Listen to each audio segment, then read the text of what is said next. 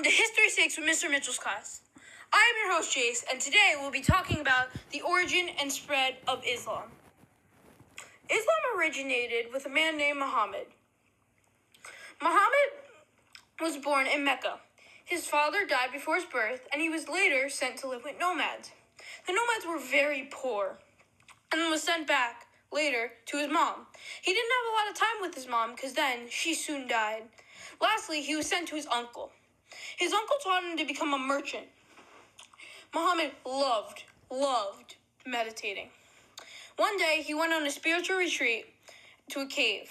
He was there met by the god Gabriel, telling Muhammad to become a prophet. After this event, Muhammad realized he had to spread the word of Allah and became a prophet. After Muhammad became a prophet, he gained his first convert, Khadijah. As they gained more converts, they were able to expand the empire. They started getting different tribes together, and they were able to combine them all into one, the Muslim Empire. Find out what happens next after Muhammad dies after the break. If you like this type of podcast, then I can't wait to see you back at our one next month. We're gonna have special celebrities and guests come, and we're gonna interview them. I can't wait to see you there. We're back from the break, and now we're gonna be talking about what happened after Muhammad's death.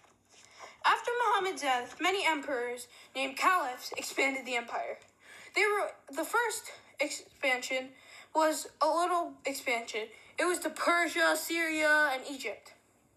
In the mid 700s, they were able to expand even more, almost quadruple the size.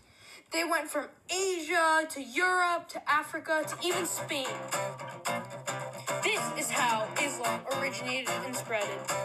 I can't wait to see you guys in the next amazing podcast. See you. Bye.